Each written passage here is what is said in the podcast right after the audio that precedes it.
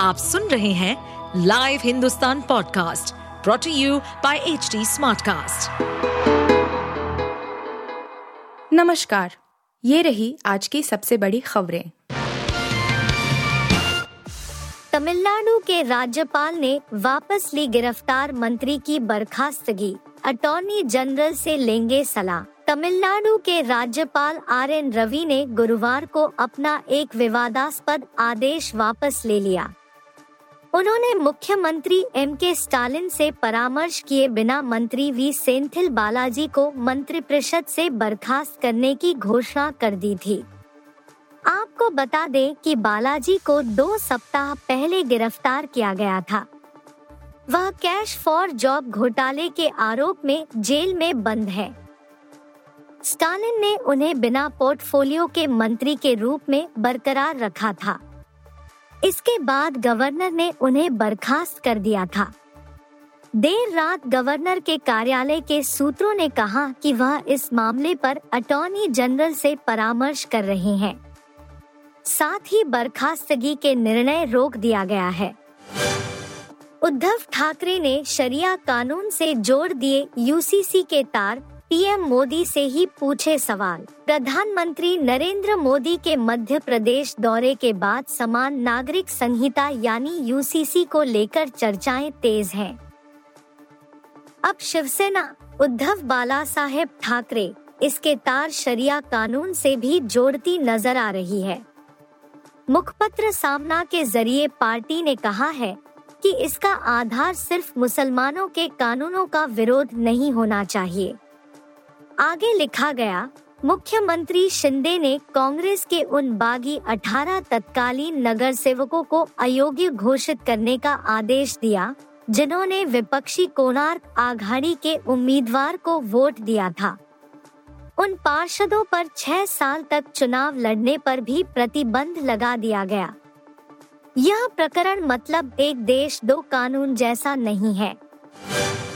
राहुल गांधी मणिपुर में क्या समाधान लाएंगे, हेमंत बिस्वा शर्मा का तंज, बताया मीडिया ड्रामा। असम के मुख्यमंत्री हेमंत बिस्वा शर्मा ने कहा कि राहुल गांधी की मणिपुर यात्रा से राज्य की तनावपूर्ण स्थिति का कोई समाधान नहीं निकलेगा। उन्होंने इसे मीडिया ड्रामा करार दिया है। आपको बता दें कि राहुल गांधी को सड़क मार्ग से चूड़ाचांदपुर जाने से रोक दिया गया था। इसके बाद उन्हें हेलीकॉप्टर से यात्रा करनी पड़ी। पुलिस ने हिंसा की आशंका का हवाला देते हुए कांग्रेस नेता को रोक दिया। वहीं कांग्रेस ने खतरे की आशंका से इनकार किया।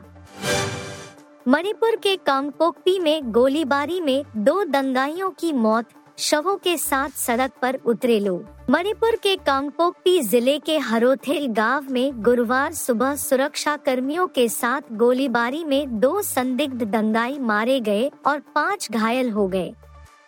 सेना ने बताया कि माना जा रहा है कि एक अन्य दंगाई भी मारा गया है, लेकिन शव अभी तक नहीं निकाला जा सका है क्योंकि घटनास्थल पर रुक-रुक कर गोलीबारी हो रही है। अधिकारियों ने कहा कि मारे गए दंगाइयों के समुदाय के सदस्यों ने शव के साथ मुख्यमंत्री आवास तक जुलूस निकालने की धमकी दी, लेकिन पुलिस ने उन्हें मुख्यमंत्री आवास तक मार्च निकालने से रोका। इस बात पर जुलूस में शामिल लोग हिंसक हो गए। पुलिस ने भीड़ को तितर-बितर करने के लिए आंसू गैस के गोले छोड़े और लाठीचार्ज किया। दिल्ली में आज भी जोरदार बारिश, आईएमडी ने जारी किया ऑरेंज अलर्ट। दिल्ली एनसीआर में आज भी जोरदार बारिश का दौर जारी है। शुक्रवार को तड़के से हो रही बारिश और हवाएं चलने से लोगों को उमस भरी गर्मी से बहुत राहत मिली है।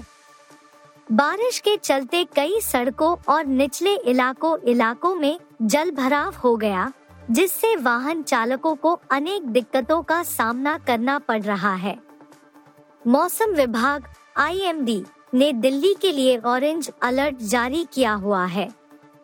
दिल्ली के कुछ हिस्सों में गुरुवार को भारी बारिश हुई, जिससे न्यूनतम तापमान तेईस दशमलव आठ डिग्री सेल्सियस तक गिर गया जो इस मौसम के औसत तापमान से चार डिग्री कम है।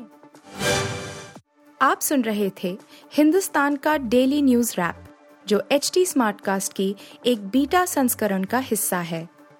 आप हमें फेसबुक, ट्विटर और इंस्टाग्राम पे एट एच टी स्मार्टकास्ट या podcast at Hindustan Times dot com पर ईमेल के द्वारा सुझाव दे सकते हैं। इस पॉडकास्ट पर अपडेटेड रहने के लिए हमें फॉलो करें एट एच टी स्मार्टकास्ट। हम सारे मेजर सोशल मीडिया प्लेटफॉर्म्स पर मौजूद हैं और ऐसे पॉडकास्ट सुनने के लिए log on to W W W dot H T Smartcast dot com.